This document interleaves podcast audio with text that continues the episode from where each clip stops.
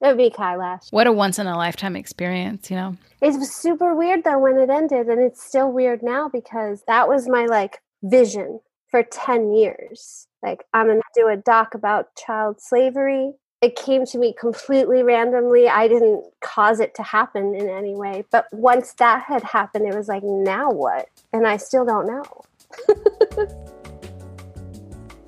Hi, and welcome to this week's episode of Life with Kaka. I'm your host and fellow producer, Carolina Gropa. If this is your first time listening to the show, welcome. Whatever ways the universe brought you to this podcast, I'm so glad you're here tuning in and doing this life thing with me.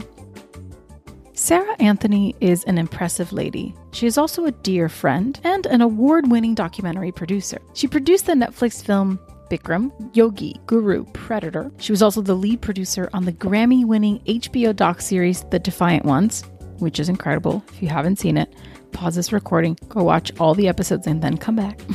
Most recently, she was the producer on The Price of Free, a documentary about child slavery, which won the 2018 Sundance Festival Grand Jury Prize. Sarah is someone who has dedicated her life to telling stories that impact change in our world and I have seen firsthand her put her money where her mouth is. I feel so incredibly grateful to have her in my life. I have learned so much from her, and I hope you'll take away some nuggets of wisdom in this hour we spent together. So, this week we discuss how she manages the tremendous stress that comes with being on the front lines of telling stories that impact change. We bond over our mutual love for budgeting. And she tells us how George Harrison helped her become a better human. So, without further ado, let's dig in and hear from Sarah. It's hard to start these conversations with people that are my friends because I'm like, well, I, I know you. Yeah. So, like, what's up? we recorded your interview, you may recall, almost two years ago, uh, which is terrifying. Yeah. And so much has happened And since so then. much and has so happened since then. part of wanting to re-record is because so much has happened, but also because it just gives me another excuse to talk to you and record. so tell us, tell my dear listeners, uh, who are you and why you are so lovely? Go. Uh, my name is Sarah Anthony. um, I am a mostly have a producing background. Um, starting to get into writing. I love dancing. no, I mean I have a I have a wide variety of interests outside of filmmaking, but filmmaking is such an all-consuming job Mhm. that I don't get a lot of time to practice those Yeah. uh, things that I love. But they are part of who I am. Well, tell me a little bit more about producing, particularly. I'm curious, like, where in your journey, how did you discover producing and then go, oh, like, this is a thing I can do for money? And that's weird. How did that all come about? Yeah, I actually, um, when I first started in the film industry, it was as a PA in feature films. I saw a lot of producers because I was sort of on the office PA side and I did some set PAing, but I became a production coordinator pretty quickly and I spent uh, almost two years doing that, just going from film to film to film with the same team.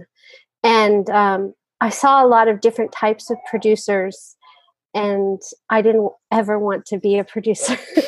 Just, mean, I didn't uh, like coming up through the crew and hearing the way people talk about producers and seeing the way they act, is, especially on low budget films. I was like, Will you um, tell us a little more about some of those things that you hear and how people act? um, At least back then. Maybe it's probably different now, but I would. yeah, I'm sure it's different now because this was 20 years ago.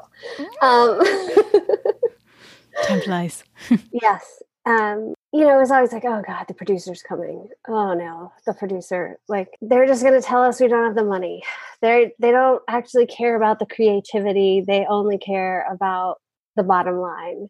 And it was like and there were there was an attitude that there were a lot of producers who got into it because of the glamour of film because they had money Mm. but weren't artists in their own right.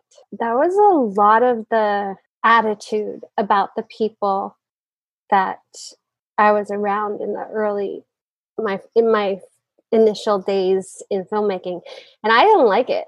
I didn't like filmmaking at all. I didn't like the way people took themselves so seriously and got so stressed out about making movies. Mm. I was just, I mean, I was a little self righteous about it, but I, I really just didn't like it. So I left and I went to London. I was uh, just temping around trying to figure out what to do. And I, I did the artist's way and started do. doing stand up comedy because that was the scariest thing I could think of when they asked that question in the book. and then the company that I was working at offered me a full time job in their human resources department. And I was like, oh God, no, I don't want to go into human resources. Then the only thing on my resume was film. So I sent it out to a few film companies and I got a call to go in for an interview. And they said, You do know we do documentaries, right? And I had no idea that they did documentaries. And I was like, Oh, yeah, of course I know. I've always wanted to do documentaries.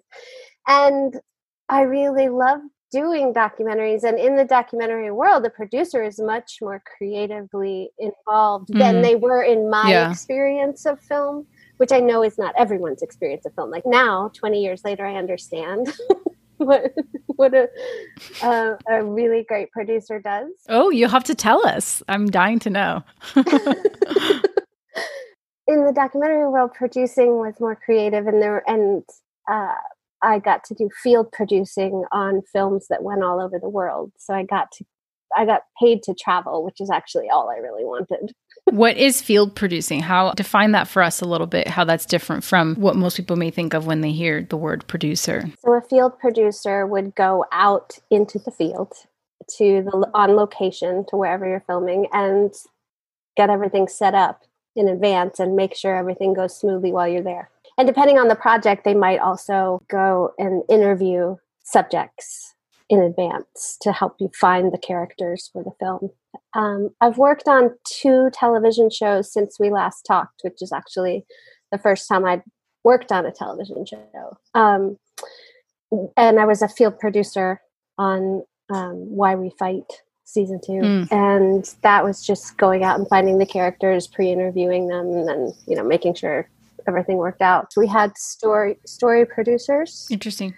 Who came in after the field producer and worked with the edit. And that's what I'm doing on the show I'm on currently. It, I did the field producing and then I'm also doing the story producing, which is more writing. That's so interesting because I would just I would just call that like producing. I mean, it is all producing, but I like I've been doing versions of that, but I never knew they were like yeah. different titles. I know. I didn't understand it when I worked on my first TV show. I was like, why do you have all these different jobs and have a director? Yeah, what's the point? Yeah. Mm-hmm. I, I was like, why don't you just have one producer who does all of this stuff?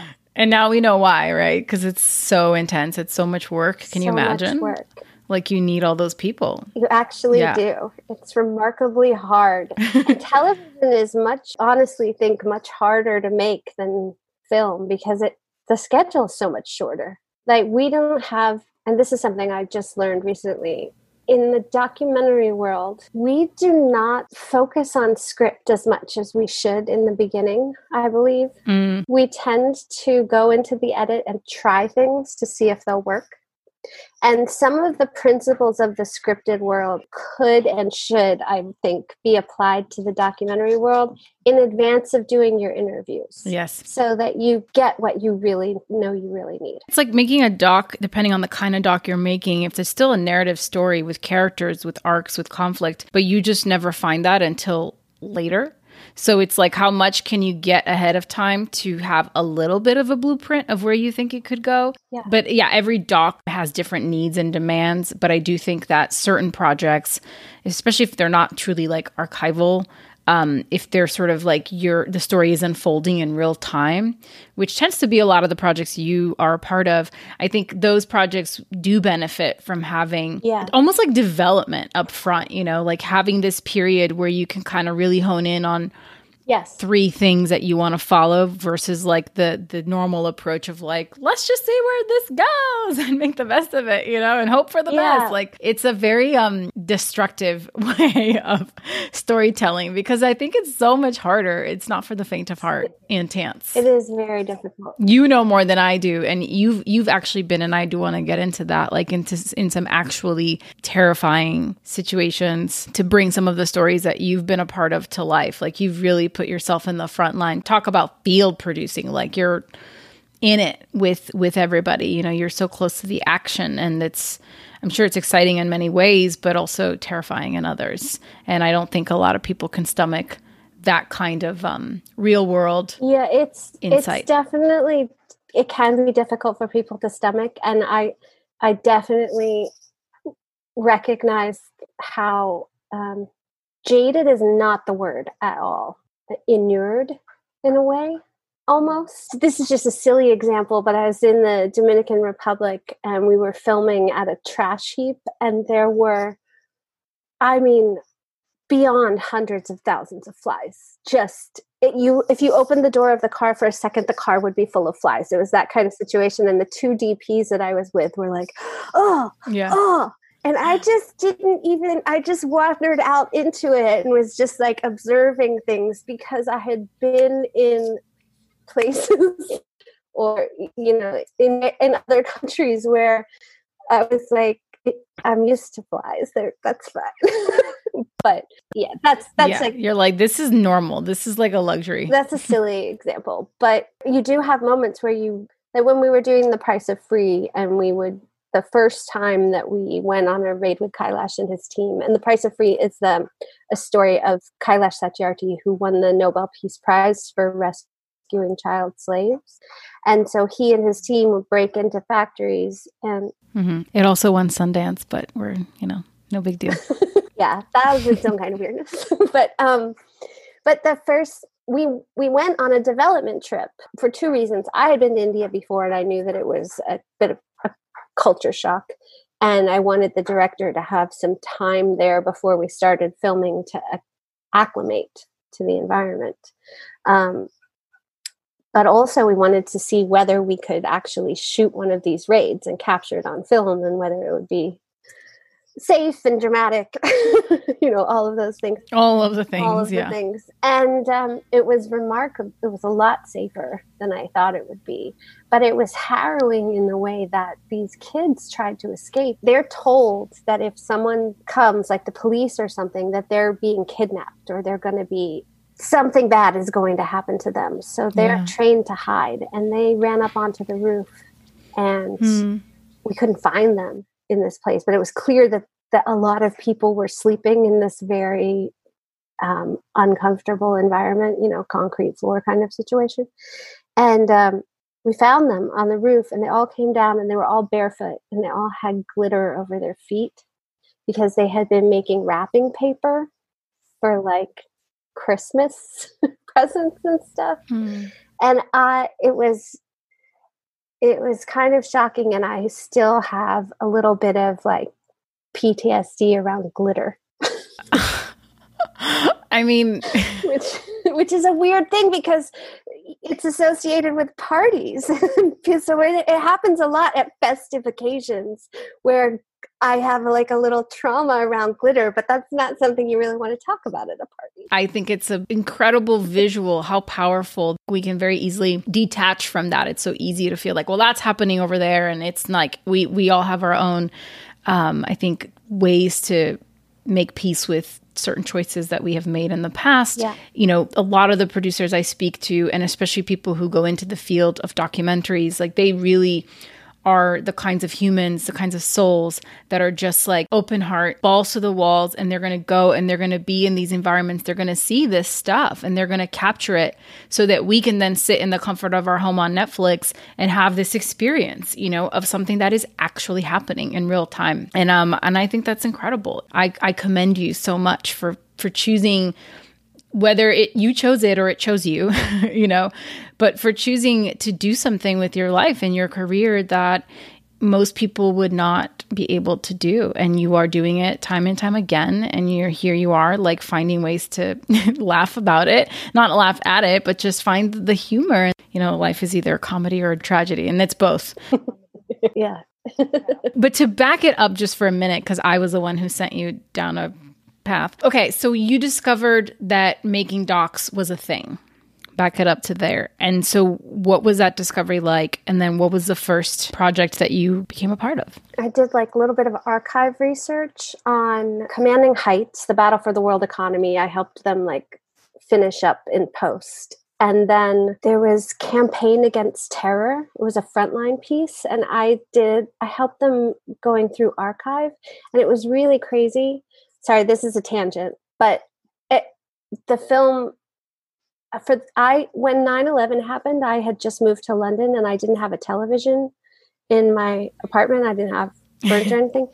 So I was shopping in furniture stores along the street and I saw it happen on television in one thing and I thought it was a movie. And then I saw that the same I was like, that's weird. They're watching the same movie. And then I went home and somebody called me and told me what happened, but I hadn't seen it. And so I was doing archive research on this film and I have to watch archive of the people jumping out of the buildings. And I was just like, it was like a gut punch. I was like, oh my Oof. gosh. But it was also like, wow, okay, film is powerful. From there, I I did a couple of random things like the harems of the Ottoman Empire and the author P.G. Wodehouse. And I just loved it because every film was like a masterclass in a new subject. And then I they did a piece with Robin MacNeil from the MacNeil Lehrer NewsHour called "Do You Speak American?" and because I was originally had grown up in America, um, I was able to connect them with a lot of people, and so they promoted me to the associate producer and allowed me to travel on the shoots with them. So I was being paid to travel and I was yes. meeting new people in every place. And I was like, this is the best thing ever. Um, and then they got a call from Frontline to do a series on the history of HIV around the world. So I campaigned to be an associate producer on that project and got to travel to Brazil and Thailand and around America and Europe a bit. But everywhere that I went in the place that they sent me was the worst place you could go in that place mm. because of the nature of the subject matter. Yeah. So it was not like touring the world. yeah, you're not sunbathing in Rio. no. no. Um, you're not. yeah and and i learned about the worst of humanity because hiv appears wherever there are those cracks in the social fabric and you see greed you see bigotry you see hatred and violence and then you see like apathy and ignorance and fear and just the worst of humankind. Yeah. There's always some negative element of human nature that allows that to occur because it's preventable. So, I got really depressed after that, but I still mm-hmm. I still loved the idea of filmmaking and then I took some time off and just went traveling myself and that was also weird because like I'd be in Thailand and I'd be 2 hours away from the AIDS hospice I'd been visiting before or the brothels that I'd been visiting before sitting on a beach and going I can't relax because I know all that stuff is still going on. Yeah. So how how do you reconcile with that? I mean, you've seen so many different worst of humanity, like you said, not just with that project, but with some others that you and I have talked about. So how do you reconcile it? How do you reconcile it within yourself? You know, like it's like th- this feeling of powerlessness that all of us feel to some extent, right? But w- I would feel that just watching a doc about this, I can't imagine being mm-hmm. on the front lines and experience it through your own eyes, you know, and then having to like balance that with the privileges that we have in our own lives. Like, was there ever a point where you had to go, well, I can't get depressed after every one of these projects. I have to have a different set of tools to help me navigate this if I'm going to keep doing this kind of work? Yes. Well, after the age of AIDS, I was really not in a good place. And I was also, again, pretty self righteous. Like, I, you know, my mom would make some comment about needing a new lampshade and I'd be like, so lucky we have electricity. Yeah. you know, um, so obnoxious. Um, well, so two things happened. One, I I was wandering around thinking, what can I do to help, particularly with children that were in brothels or even factories, whatever. And I thought, well, I can't go in and I can't bust in and pull them all out. But I had just seen an inconvenient truth. For me, the power of that film was in the very simple messaging at the end in the credits that was just like, you could do this, and you could do this, and you could do this. And I was like, they allowed people to leave the theater understanding a problem and with a tangible action that they could take, even if it's small. Yeah. And I thought, oh my gosh. And and then I was in Delhi, and I was tr- I was trying to walk across Uh, this little log over this nasty swamp to get into this slum because it just looked interesting I, I, like I came up on the train and I because I like to like get on a train and go all the way to the end if it's above ground to like explore the city as I go. And when I came up to this last stop, there was a incredibly disgusting slum up next to a really well manicured garden and this massive beautiful building. So I was like, I got to check this out. And I walked up and it was the East Asian headquarters of the World Health Organization. Mm. So that was kind of mind blowing, like right next to the, this, the worst slum I'd ever seen. Wow. Anyway, so I wanted to walk down in there, and this, there was this group of people that were huddled around this little television. And this woman turned to look at me and she was like, No, like, do not come in here. and they had somehow like rigged up this television and they were watching a Hallmark movie. Wow. And I was like, okay. so film gets yeah. everywhere. Yeah. People love it. So I decided to move back to LA and go to the Peter Stark producing program. I applied, and while I was waiting to see if I got in, through people that I'd known in other jobs, I ended up getting a job running the documentary division of this new rock doc company. So I figured it would be better to be paid to learn. Than, yeah, learn on the job. Yeah. yeah. okay, but the question I'm sorry, I went on a complete tangent. The reconciling is okay, I'm going to do something about it. As long as I know I'm working towards doing something about it, I can handle the shit if that makes sense. Yeah, yeah, yeah. You can handle relaxing on the beach. I'm not very good at metaphorically. Yes. yes. Yeah. yeah. I struggle with it every day. Should I just be out there on the front lines volunteering and da, da, da, da, and yes i should be doing that no matter what often not because i'm working on a film but i also know that i can have a greater impact potentially with a film to get the conversation going and you never know who's going to pick it up and what they're going to do with it. Yeah. My, my, list of things i need to do in the world is very long. Well you you have big ambitions to do good things for the world and that's kind of what happens you know? Yeah. i also reconcile it for myself i practice reiki yes. That helps a lot. Yeah. Okay so then you get into this doc division of this company and then what kind of projects were you doing there? Is that when did you do the Defiant ones? Oh, that was years later. The first one I did with them was um, with Scorsese, George Harrison, Living in the Material World. I've heard of these. Uh, yeah, I've heard, heard, of, of these people loosely. I've heard of them. Yeah, it rings a bell. Yeah. Um, yeah. And I was just like the production executive, so it was my first foray into looking at budgets and understanding what's happening with them. I had to teach myself movie magic budgeting over Christmas. How is that? well, I didn't have the program, so my parents gave it to me as a Christmas present, and I taught myself over the holiday. I just like looked at other budgets and was like, okay, that's how you do yeah, that. yeah. It. Movie magic is is a um, staple of the industry that you know has is just software that's super outdated and I love love them. I just wish they would come up with like a little better talk about a first world problem. You know what I mean? Like just can can we come up with a little cleaner, smoother, more 2020 friendly version of that software? But it is still pretty much like at least in the feature television doc space, commercials have different budgets they use, but I don't know. I liked it. I enjoy it. I love budgeting actually. If there's something very calming and therapeutic about it. I really like budgeting. Yeah. I don't like tracking a budget and being the person who every day has to say how much oh, yeah. money do we have left in there and no you can't do that. That's why you have an accountant. Yeah, and the line producer ideally. Depends on the show, but yes. Yes, it totally depends on the show. But I do love the process of creating the budget because I think it goes hand in hand with the creative. Mm-hmm. And and if you do it well, you avoid however long period of time, a year, year and a half of stress. Yeah.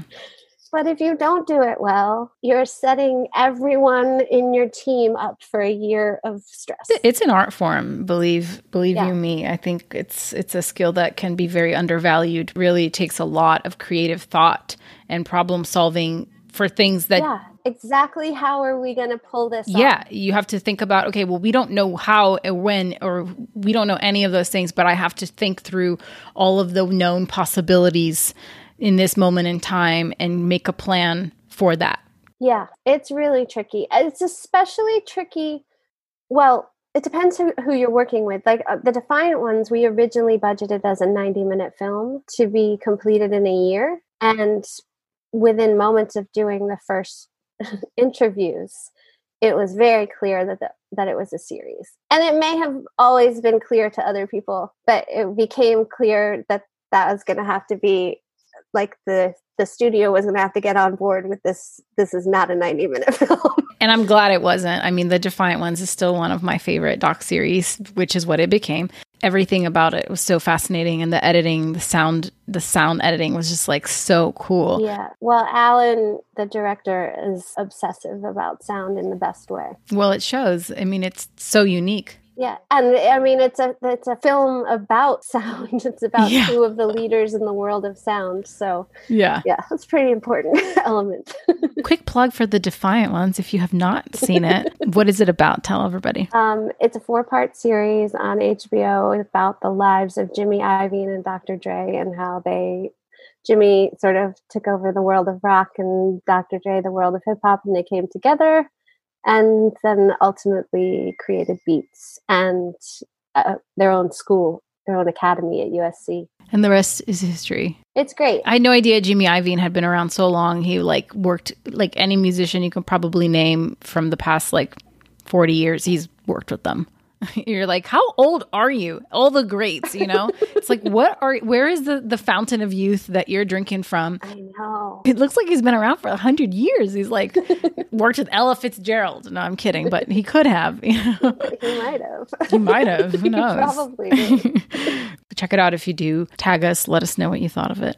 When I got the call for the Defiant Ones, it was because of the George Harrison project. Because yeah. that was another one that went on far longer than they thought it would and cost a lot more than they thought it would.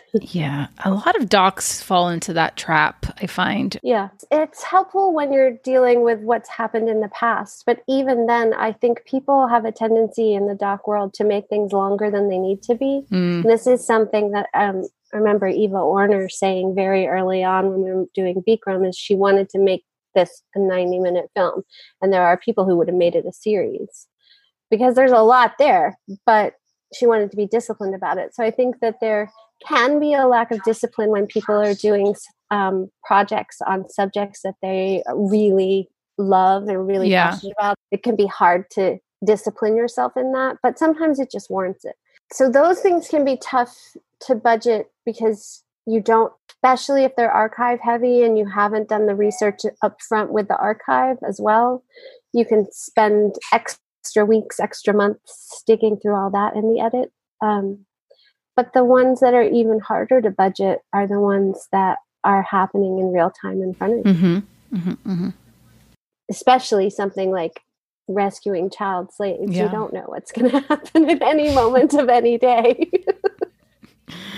it's it's it's insane. I think every movie is a mirror. If every movie is a miracle, every like narrative film is a miracle that it gets made with a plan and a script and a blueprint, then a doc is like what's the next level from a miracle? I don't even know. Like the the fact that any documentary gets completed and then can have a massive impact or reach the the level of like winning a Sundance or winning a Grammy or winning these awards I think is just so astronomical because the odds are so stacked against you at every yeah. step of the way. Anything can and will go wrong, you know. I have nothing but respect for the line producer of the current series that I'm working on because I can't even imagine what the coronavirus yeah. outbreak has done to production. We're really lucky because we have an editor who is from Italy mm. and we pivoted to a remote workflow. And at a certain stage in a doc, you make the film in the edit. So this series that I'm doing is half doc and half scripted because I really want to move more into the scripted space. Mm. So we will get our film to the point where everything is edited, but then we have storyboards for what the recreations will be, and we'll go out and shoot those in the summer once the lockdown has lifted. So, but you're almost done with that project then. You're towards the end. Okay, cool. Yes. Okay, so we talked about the last time I interviewed you. I think you had just, it was, I think was it 2018? Is that possible? Yeah. Because you had just come from the Kailash doc, Price of Free, winning Sundance, and then you you had hopped on a flight and you mm-hmm. went to the Grammys and won a Grammy for the Defiant Ones, and then you yeah. had to go somewhere else right after that because you mentioned that experience being a bit of a blur.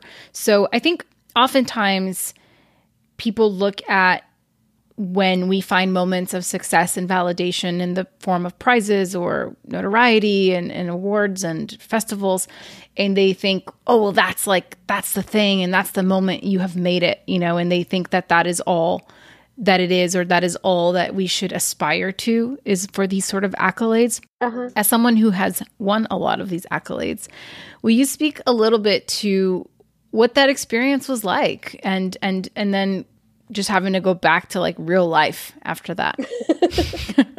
yeah. Um, of course, it's very validating in some way that your peers in the industry say, "Hey, you did good job." Yeah. so that that just feels good, and I know that I suffer from, and I think a lot of people suffer from a little bit of imposter syndrome because you're always thinking mm-hmm. like, "Oh God, I don't know what I'm doing." yeah maybe not you. I feel like that all but the time. It happens actually, all the time. like, what do I do? What do I do? What do I do? And, and like, oh God, I'm failing at, at, this. Like, guilty. Even as you're succeeding, and mm-hmm. that's that's unhealthy, and that's a subject for another podcast. I know. I need to have a therapist, an actual therapist on here and just record like a session and share that yeah. with everybody because it's it's true. Yeah. It's true. And you also you just forget how hard it is when you're at the beginning of something. You're like, this is going to be so great. And you just you just forget how hard it can be. Yeah so it's nice to have people say hey good job on that one. But then it also is obviously tremendously helpful in opening doors to other projects. And now i'll have people just randomly hit me up on facebook and say hey do you have any interest in this amazing story? And i'm like yeah. Yeah i do. We should talk. Nobody would have come to me with those ideas before maybe. It's a good thing for sure. It's good. It's a good thing it's also a little surreal. I mean, I don't, I don't know. I completely inarticulate about this because it's it's fun and it's funny, but it doesn't mean anything at the end of the day, and it doesn't make any difference. I remember Stephen Merchant, this stand-up comedian, coming to do this little tiny gig at a pub in London, someone started heckling him and he pulled his golden globe out of the bag and put it on the stool. And he's like, I carry this with me because you never know when I'm going to need it. like, and I remember joking with TJ and Dan after Undefeated won the Oscar and asking them if they were going to like take it in the meetings with them just to be like, I do know what I'm doing. I know, right? It's it's a really interesting phenomenon, but I think like if that's all you're after, I think it's going to be a very um unhappy life that you're setting yourself up for because that experience is like a f- minuscule fraction of the whole. Yeah, for me it was 48 hours. in in many many mm-hmm. Yeah, and you still have to do good work. Like I hope I live for a long time. If I was done now, I would be so bored. but also like a year after that, right? So I started turning jobs down because I didn't want to do. And that was a big deal for me but it led to a period last summer. It was by choice, but I ended up not working for about five months, which is a long time.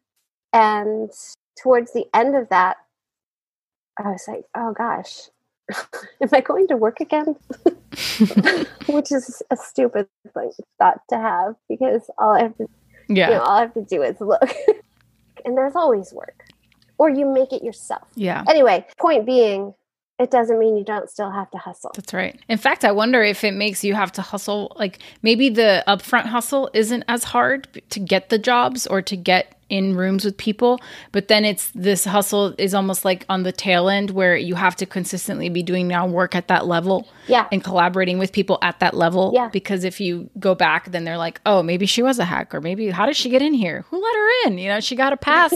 We, we can't have that riffraff in here you know? Um, i speak for myself when i say riffraff not you. You're not riffraff. Um, but you know I, I, yeah there's that there's that pressure and i think it is insurmountable and a lot of people think that they want that but once they get there they go oh shit now i gotta like keep all these balls spinning at at a higher altitude so to speak with less air.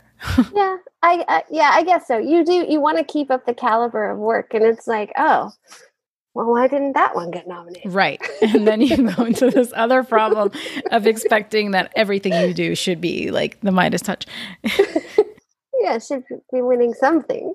yeah you have to do really good work. If you're if you're proud of it and and it gets that kind of recognition, then I mean that's the dream scenario. You know, you're doing good work that you're proud of that's actually helping the world. It's like yeah. you know, I remember my tiny version of your experience is when Autism in Love, you know, world premiered at Tribeca and that was like we did get nominated for an Emmy a year or two later, but I just remember, even though the Emmy experience was so surreal and cool, the fact that I got to premiere the first thing I ever really produced feature length at a festival that I deemed super massive. And it was such an important story that, like, seeing the faces of parents and people on the spectrum come up to us after screenings and tell us how much this movie made an impact for them. And then getting to have this world stage that a festival like Tribeca provides um, to share that, I remember feeling like, oh like it doesn't it doesn't get better than this. Like this is as good as it's ever going to get is getting to sit in a room full of people who are truly touched and impacted by your work for a consecutive week and then get to do press and go to parties and talk about that thing and and then everything that comes after that is just a regurgitation of that experience you know? But i remember being like okay like this is this is the thing. This is the thing everybody talks about and i've tasted that thing and it's great. But like i don't want to i'm going to chase that high forever but i don't want my journey to be defined by by this is the only part of it that matters. And if i don't get to that part again with other projects then those projects aren't worth it you know? Yeah. It was a really great like turning point for me and like not idealizing and like romanticizing all of this stuff that festivals and awards can bring you. Right, because it's just people it's just real people in a room. yes. Yes, I miss people in a room. I miss theaters. I do. It's magical. It really is. anyway, we'll get back. We'll get back. We'll get back. But um so I do want to get into a little bit of, you know, in your journey because I like talking about caca and the messy parts of it and yeah. navigating through like these periods of career lulls and being in the valleys of it. Um, how has that been for you? And how have you continued to like suit up, armor up, especially given some of the work you've done that is um, very challenging, uh, spiritually, emotionally, psychologically? How do you find that inertia to keep yourself going?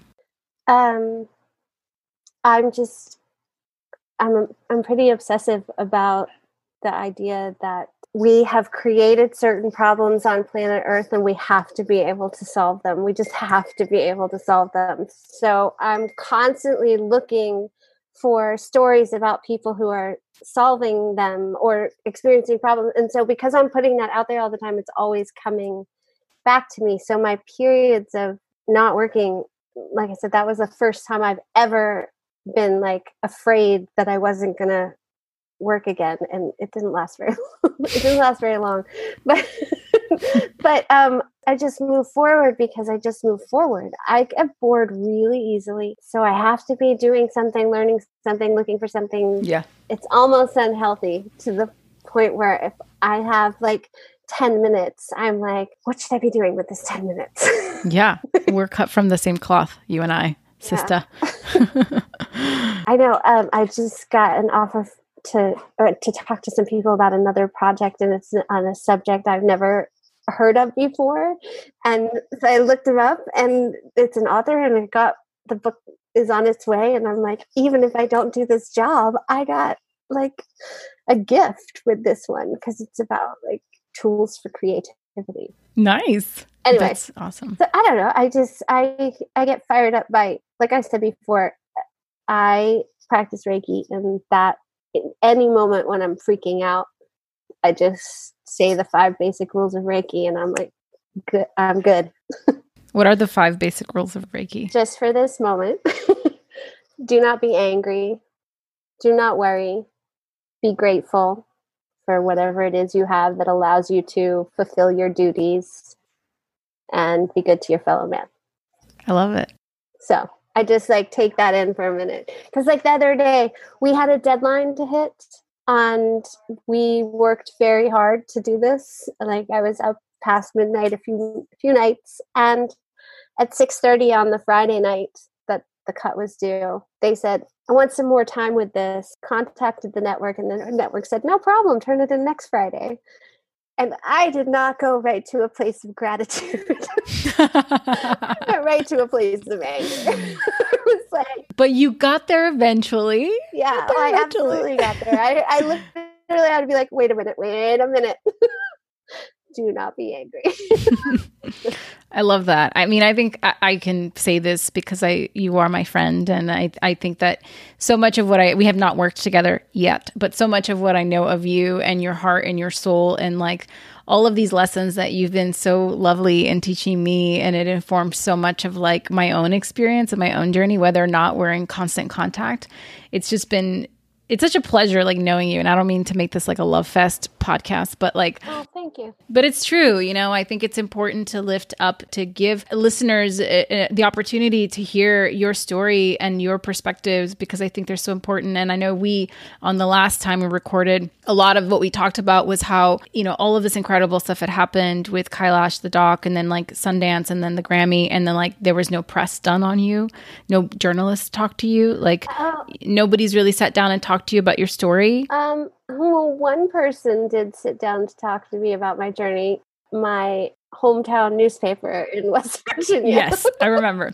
yeah. I just couldn't believe it. I was like, this is this is one of the most like notable producers of our time who's doing incredible work is on the front line and nobody's talking to her. And so it's just important for me if I can be a vessel for others to listen to these conversations and hear some of this and hopefully it can inspire or incite some action in whatever journey they're on, you know, whatever path they're on, whatever kind of producer they want to be or really a filmmaker. I mean, I think the podcast really isn't like so you want to be a producer kid like come on in it's like right. it's really more more like everybody who is an artist who is creative who is navigating this journey of this industry can can relate to some of this stuff hopefully. And so it's speaking of gratitude like i really I'm always so grateful that people like yourselves take the time to sit and talk to me and hear me babble and like let me record their stories to share with others. I get so much joy out of out of doing it. Thank you for doing it. You didn't babble at all. I was like whoa. Ah,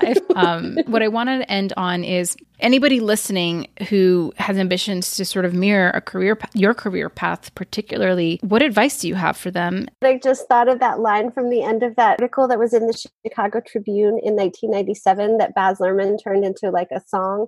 And at the end she says um, advice is a form of nostalgia and dispensing it is like taking the past out of the garbage dusting it off and selling it for more than it's worth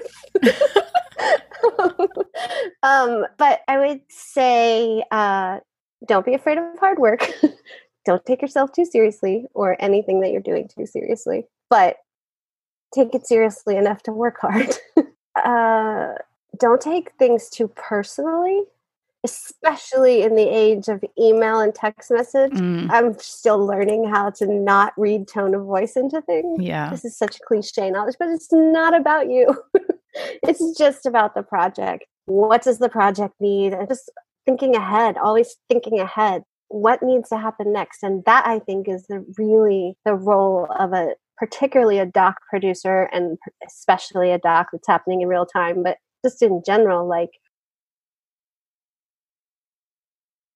I remember somebody gave me this advice one time that if you're in charge, make sure you find somebody else to do the stuff that keeps their head down because if your head is down, nobody's watching the whole thing. Mm. So if somebody comes to you with a task, your responsibility is to delegate it, even though you might be a hands on kind of person, because it's the kind of task that is going to take your head down and you have to keep your head up. Mm. Being super flexible. Oh, yeah. It's like a plan is, you know, immediately gets thrown out the window the moment you go into production. Yeah, exactly. Speaking of life with Kaka, a goat shat on my foot in a field in India. It's a good luck, isn't it? In some countries, I some cultures. it didn't feel like the best of luck. One last question: you you've worked on some incredible things. You've been a part of bringing some incredible stories to to life and shining a light onto some out of control experiences that real people are having uh, in our world. Which would you say are you most proud of? Definitely the price of free because that was a lot of very, very, very hard work and also very rewarding. And I believe that Kailash is one of the most inspirational humans on the planet. So that was yeah lovely. Bikram actually, I thought t- it was a really good film. I really liked uh, the process of working with Eva and Kimberly Hassett's amazing. So I'm proud of that one.